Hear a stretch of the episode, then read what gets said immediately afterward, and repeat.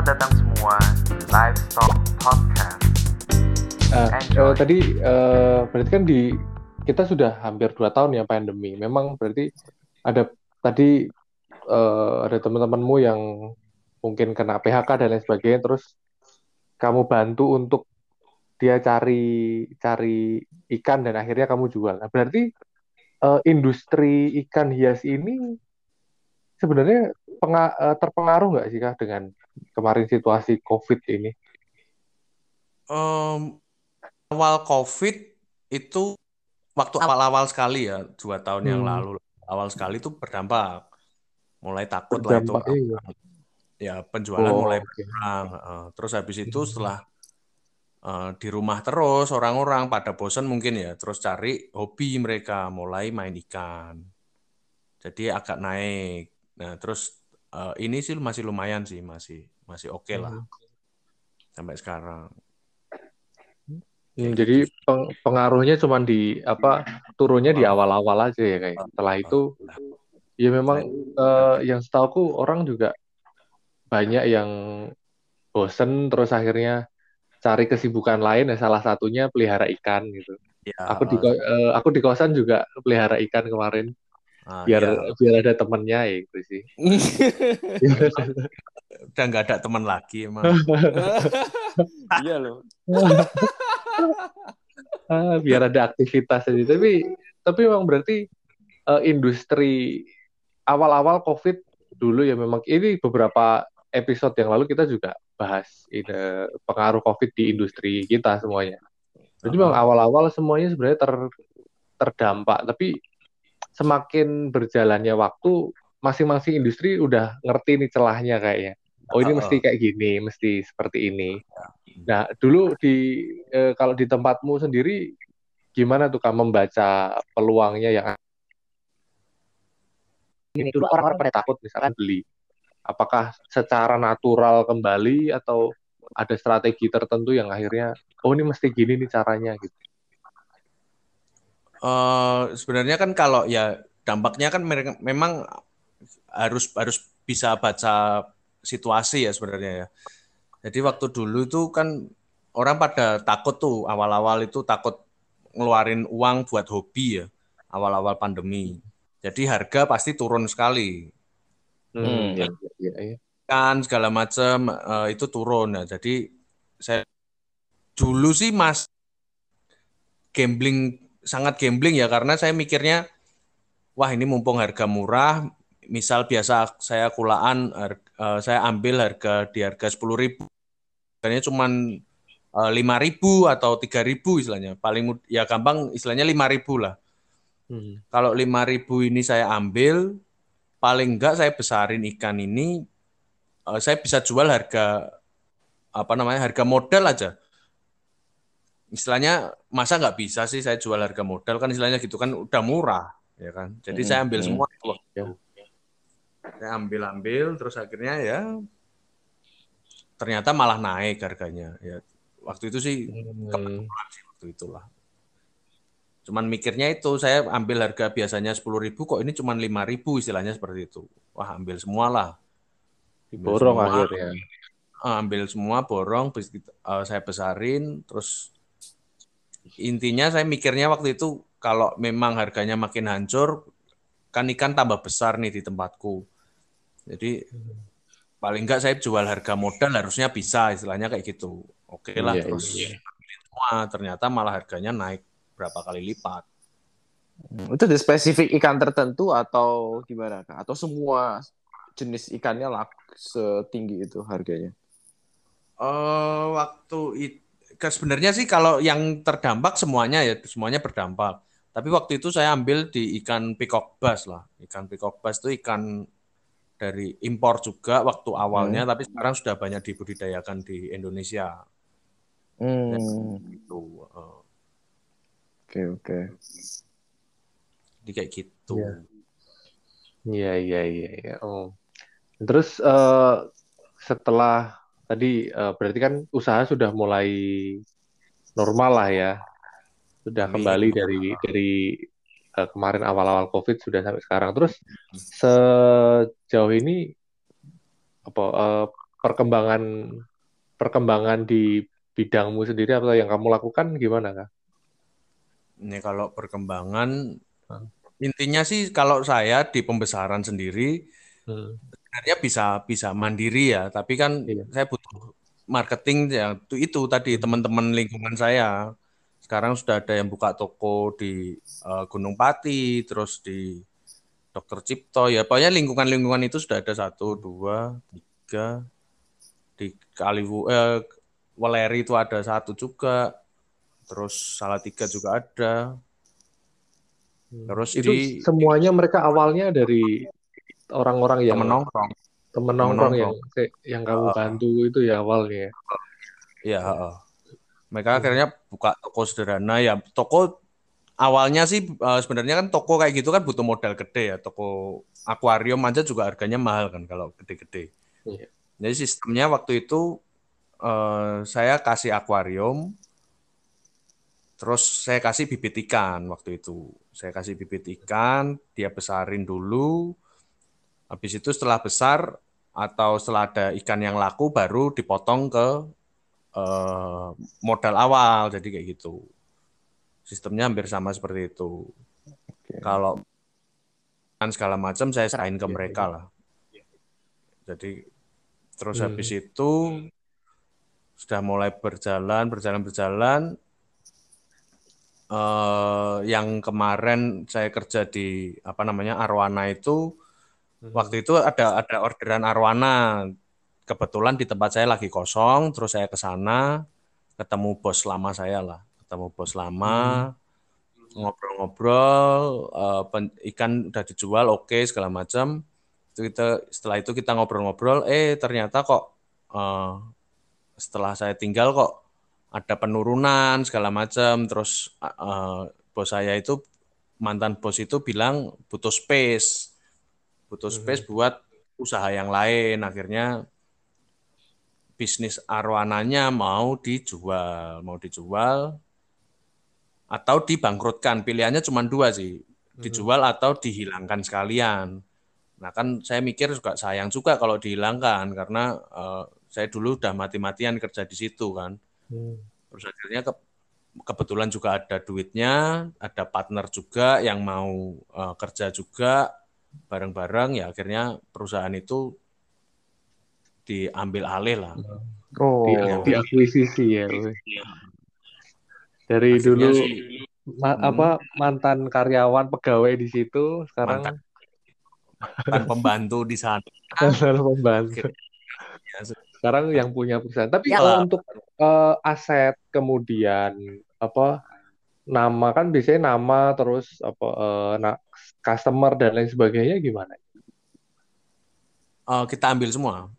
Ya, terus Nama, termasuk nama ya. eh, nama, logo, akuarium, aset-asetnya itu kita ambil semua sih. Nah, wow. cuman eh, tempatnya kita pindah karena di sana itu di rumahnya dia kan. Usahanya tuh sekaligus di rumah Oke. gitu loh.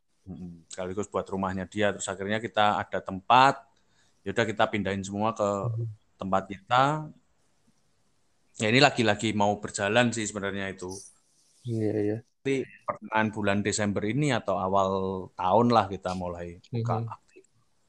Mhm. Ya, rencana ke depannya gimana itu, Kak? Apa eh, sudah ada bayangan, oh ini langkahnya setelah buka seperti ini, seperti ini gitu. Ya selayaknya orang buka toko awal-awal ya pasti ada Hmm. promo, ada diskon segala macam. Ya intinya saya mau bikin toko yang eh, yang saya beli inilah istilahnya, yang saya beli ini Hmm. ya intinya kan itu kan saya sebenarnya join kan sama temen kan join sama Mhm. temen dia yang ngerjain gitu intinya sistemnya nanti akan kita bikin berbeda lagi gitu sistemnya sistem yang sudah jalan ini yang sudah saya bentuk ini tidak akan mengganggu sistem toko. Jadi toko ini nanti punya istilahnya toko ini nanti punya punya dianggap kita anggap punya nyawa sendiri lah jadi ada uang kasnya sendiri ada bosnya Oh, ya toko ini jadi Iya. itu sistemnya harus berbeda nggak bisa ganggu. Kalau dia ganggu sistem yang sudah ada nanti kasihan teman-teman yang sudah eh, ikut Mhm. kerja sama aku udah lama kasihan nanti malah Hmm. sistemnya beda Nama lagi tok nanti. nama toko-tokonya apa kak?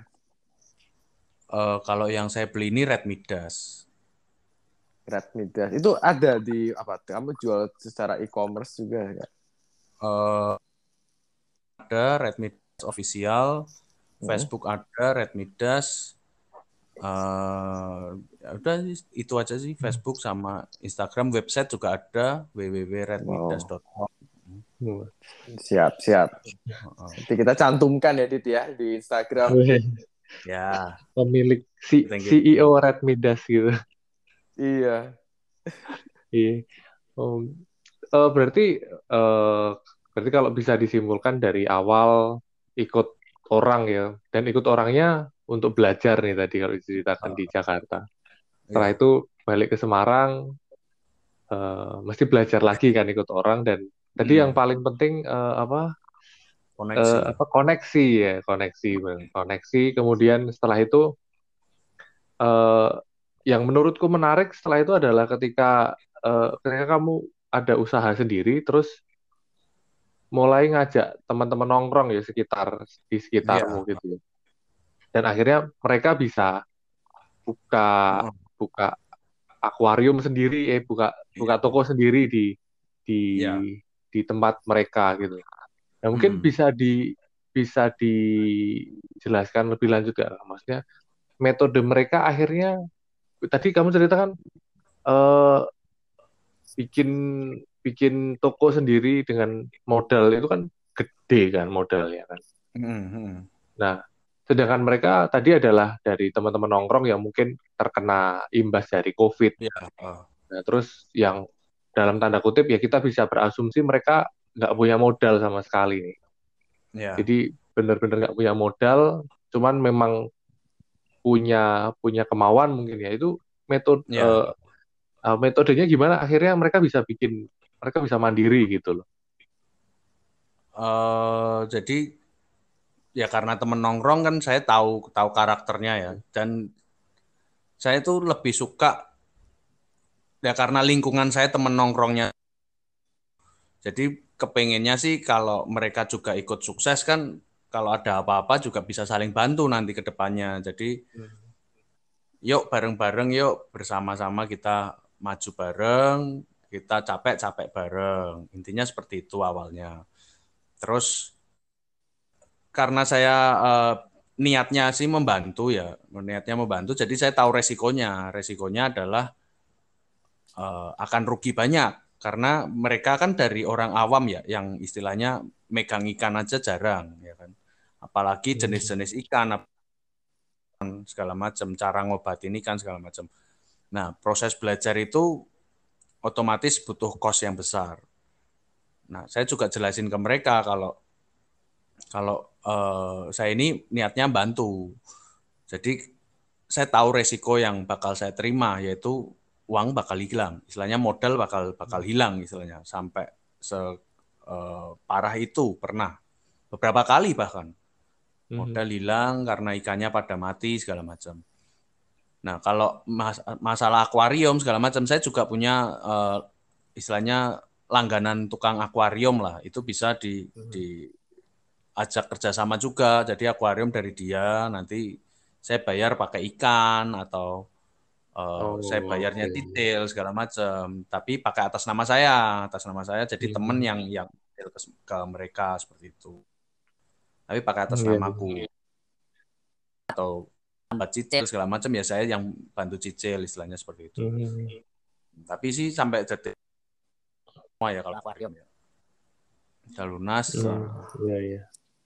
Istilahnya ya. Mereka sih eh, saya nggak bisa kasih garansi mereka bakal sukses. Itu kan Hmm. terlalu MLM sekali ya bukan bidang saya. Saya nggak Iya. bisa janji bisa kasih kesuksesan buat mereka karena ini kerja sendiri nih. Gitu. Hmm. kalau kamu sukses ya bekerjalah gitu loh. Jangan santai-santai bekerjalah gimana pun caranya jadi saya kasih kepercayaan ke mereka ada yang ada yang jalan bagus, ada yang berhenti, ada yang nakal segala macam ya. Jadi akhirnya saya tahu nih gimana siapa-siapa aja yang bisa diajak kerja bareng, sama-sama kerja. ya kan. Bukan bukan hanya kerja sama, tapi cuma sama-sama kerja nih. Kerjanya Hmm. karena berbeda Iya. kan, Mm, mm, mm. Hmm. kayak gitu. Ya saya kasih tahu misalnya kerja di ikan itu capek. Mereka kan temen nongkrong nih, jadi tahu nih ke apa namanya kerjaanku harianku itu ngapain aja sampai malam tengah malam subuh segala macam ikut masih kerja jadi mereka tahu dan kalau kamu mau eh, kerja kayak gini ya ayo bareng tapi kalau kamu rasa ini nggak cocok ya sana udah jangan jangan ikut-ikut eh, sama kerjaanku istilahnya jangan deket-deket aku. Deketin Ya. sama orang-orang yang kerjanya di. Iya, iya, iya. iya. kamu mau apa namanya join sama aku ya ini kerjaan gue kayak gini Istilahnya kayak gitu Hmm. kasih pengertian seperti itu dan dan beberapa yang akhirnya bisa ma- keras ya. Oke. Iya, iya. Jadi ka- kalau ini kah, eh, tadi yang di awal kan kamu sempat cerita bahwa memang untuk hewan kesayangan ya, di terutama di kampus kayak memang tidak tidak banyak ilmu yang bisa kita dapat dari Iya. dari kampus gitu. Demikian pula mungkin kalau peternakan pun juga kita ada mata kuliahnya hewan kesayangan ya, Andrea.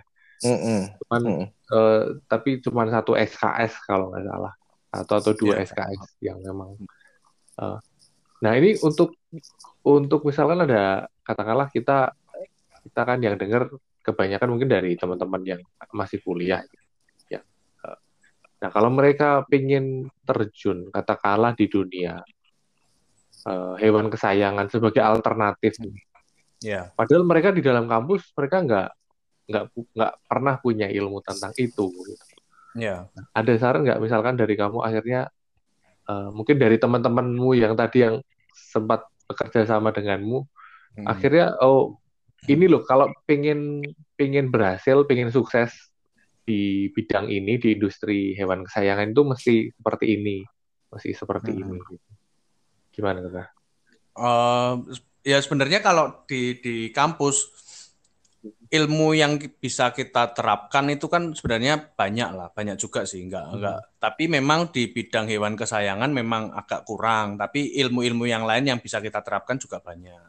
Hmm. Eh, terus kalau mau buat teman-teman adik-adik yang mau join atau mau berkecimpung di dunia hewan kesayangan, intinya itu tadi, ini ilmu terapan, bukan ilmu Oke. teoritis, ya kan? Mm, mm, mm. Jadi kalau kamu mau kalian mau join, mau ikut berkecimpung di dunia hewan kesayangan ya ya belajar dari pengalaman, belajar dari pengalaman. Ada pepatah yang bilang kalau eh, orang pintar itu belajar dari kesalahan, dari pengalamannya, ya kan. Tapi ada orang yang bilang juga eh, orang yang bijaksana adalah orang yang belajar dari pengalaman orang lain. Ya, jadi sharing-sharing itu Hmm. lebih baik daripada kita kalau pengalaman sendiri itu kosnya gede. Oke. Saya sudah pengalaman, sudah jalanin sendiri, kosnya gede banget itu. Itu pengeluaran yang yang buat belajar itu gede. Orang kita kuliah aja kalau dihitung-hitung itu berapa juta sendiri itu habis buat kuliah, ya kan? Jadi belajar itu kosnya besar. Jadi akan lebih bijaksana lagi kalau kita belajar dari pengalaman orang lain nih Hmm. kita sharing-sharing, kita lihat dulu peluangnya apa, kalian cocoknya di hewan apa. Karena menurutku, menurut saya pribadi, tidak ada usaha yang tidak membuahkan hasil. Apa pun Oke. usahanya. Besar atau kecil itu tergantung manajemen masing-masing ya. Istilahnya, Hmm. istilah istilah kasarnya, istilah kasarnya. Kita buka WC umum aja itu dapat uang loh. Ya kan? Walaupun per orang cuma 2000, 3000. Tapi kalau kita punya 10 1000 tempat WC umum ya tinggal dikaliin sendiri. Istilahnya kan kayak gitu. Istilah kasarnya seperti itu. Jadi manajemen diri sendiri sih. Jadi kalau mau mau berusaha apa mau ikut di dunia ikan apa dunia hewan kesayangan ya sharing-sharing mantepin dulu hewannya apa terus habis itu sharing sama yang sudah berpengalaman yang sudah berkecimpung di dunia itu kayak gitu Hmm. Jadi kalau hewan hewan kesayangan itu memang benar-benar apa ya, Hmm. Nek? Uh, kalau aku membayang, aku bayangin itu kayak em, kita mesti suka dulu nih dengan dengan hewannya gitu loh. Iya sih? Baru kita bisa berkecimpung lebih dalam. Beda dengan eh, kalau aku kan cuman punya ikan pun juga cuman punya punyaan kan, biar biar ada yang diurus. Tetapi memang tidak men- tidak begitu mendalam. Dari, dari pengalamanmu, dari teman-temanmu itu ada nggak sih yang orang eh maksudnya dia itu juga nggak terlalu nggak terlalu suka Hmm. dengan hewan misalkan nggak bisa pelihara hewan atau istilahnya tangan apa tangannya panas gitu ya kan ada tangan dingin dia lebih Bisa- bisa. Bisa pegang apa pun jadilah tapi kalau ada istilah yang tangannya panas dia pegang apa pun nggak nggak Mm-mm. nggak pernah jadi nah itu di di industri di usahamu yang sekarang ini itu berlaku nggak sih Kak? atau atau Enggak. gimana atau Enggak, enggak, enggak.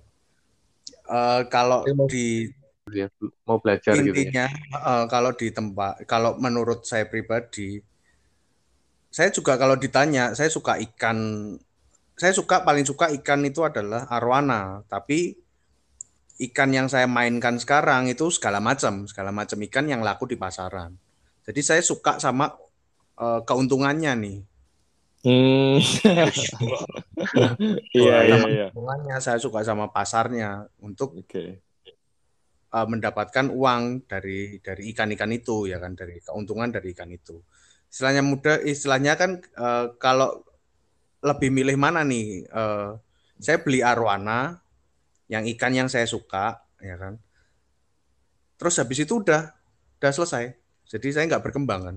Mm-mm. Tapi kalau saya main ikan yang lain ini, ikan yang menguntungkan istilahnya, semua ikan yang menguntungkan, nanti arwana akan kebeli dengan sendirinya gitu. betul, betul. ya kan itu termasuk kalau misalnya eh, suka mobil A atau mo- mobil B gitu kan ini mobil harganya mahal nih. Saya beli nih. Terus habis itu udah nih. Udah dinikmatin gitu segala macam udah. Tapi nggak berkembang. Daripada lebih daripada kayak gitu kan mending saya beli motor dulu. Kita jual-jual motor segala macam. Keuntungannya nanti dapat mobil ini. Atau mobil yang lain dulu oke. Kita dapat lihat profitnya peluang bisnisnya segala macam. Baru nih nanti mobil kebeli dengan mudah istilahnya kayak gitu Hmm. Oh, jadi modal sayang aja itu nggak cukup, Dit. enggak cukup Walaupun Mau itu, walaupun itu hewan kesayangan, modal sayang aja juga nggak cukup. Emang mau dikasih sayang doang. Nggak hidup, makan, nggak hidup. nggak bisa makan. Loh, kok merambat mana-mana? Makanya ya ya intinya kayak gitu sih. Hampir sama di di kehidupan juga sama. Kalau ada orang bilang eh rezeki nikah, rezeki anak segala macam. Ya kan kalau kita punya anak nanti rezekinya nambah menurut saya itu salah. Karena menurut saya ya, menurut saya karena Iya, karena iya, iya. ya memang Gimana? saya belum punya anak, ya, belum nikah segala macam. Tapi menurut saya eh, istilah kayak gitu rezeki anak, rezeki nikah itu menurut saya omong kosong. Karena kita nikah, kita berusaha lebih keras supaya rezeki itu terbuka. Hmm. Nggak mungkin lah kita setelah Iya, nikah santai santai santai nikah uang dari dari atas dari surga nikah uang nih. Karena Nikah kamu kawin. karena kamu nikah nih kasih uang nih. Ya kan? Karena kita punya anak jadi kita kerja keras kita kita kerja lebih keras supaya mau nggak mau ya kan? Kita harus ngidupin anak sama istri istilahnya kayak gitu. Ya, setuju. sama Iya. kayak eh, eh, sama kayak di eh, dunia ikan dunia agro lah dunia hewan lah Oke, oke. kalau kamu mau ya harus berusaha keras supaya nanti rezekimu dibukain kalau kamu Hmm. cuman modal suka ya nggak bakal bisa berkembang lah Hmm. memang akhirnya nanti akan jadi suka setelah bekerja setelah ditekunin segala macam kita jadi suka kita Setelah jadi kuliah, belajar apalagi setelah kelihatan duitnya ya. Nah apalagi kelihatan duitnya kita jadi semangat terus suka kan Menurut saya gitu. Setuju, setuju, Maika. Ya, oke. ya. ya ini eh, sudah hampir sejam kayaknya. nih. Lumayan keras, Iya. terasa juga ya. Nah, ini biasanya kita gini Kak, eh, di setiap episode itu eh, kita eh, selalu tanya ke, ke narasumber kita, terutama eh, eh, ten- terkait eh, tentang pandangan masing-masing eh, tentang industri industri yang sedang dijalani sekarang. Berarti kalau dirimu Ya. industri di hewan kesayangan dan secara general kalau di industri agro secara secara global ya baik itu hewan kesayangan maupun hewan eh, konsumsi. Ya. Kira-kira untuk ke depan peluangnya seperti apa sih? Untuk lima tahun mungkin lima tahun ke depan atau mungkin bahkan sampai 20-25 tahun ke depan. Menurutmu seperti apa itu Kak? Hmm, kalau lihat suasana seperti ini sih menurut saya ya, ah, kalau dulu sebelum ada pandemi, saya berani bilang kalau ke depan eh, apa namanya semakin luas. Jadi Hmm.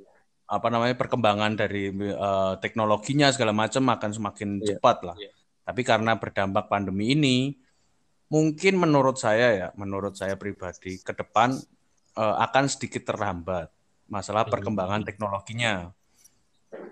Ya kan? Tapi kalau masalah eh, apa namanya peluang bisnisnya, menurut saya akan semakin apa namanya, apalagi di hewan kesayangan ya, hewan kesayangan Iya. akan semakin bertambah karena sekarang semuanya akan eh, semuanya kan di rumah bisa, ya kan?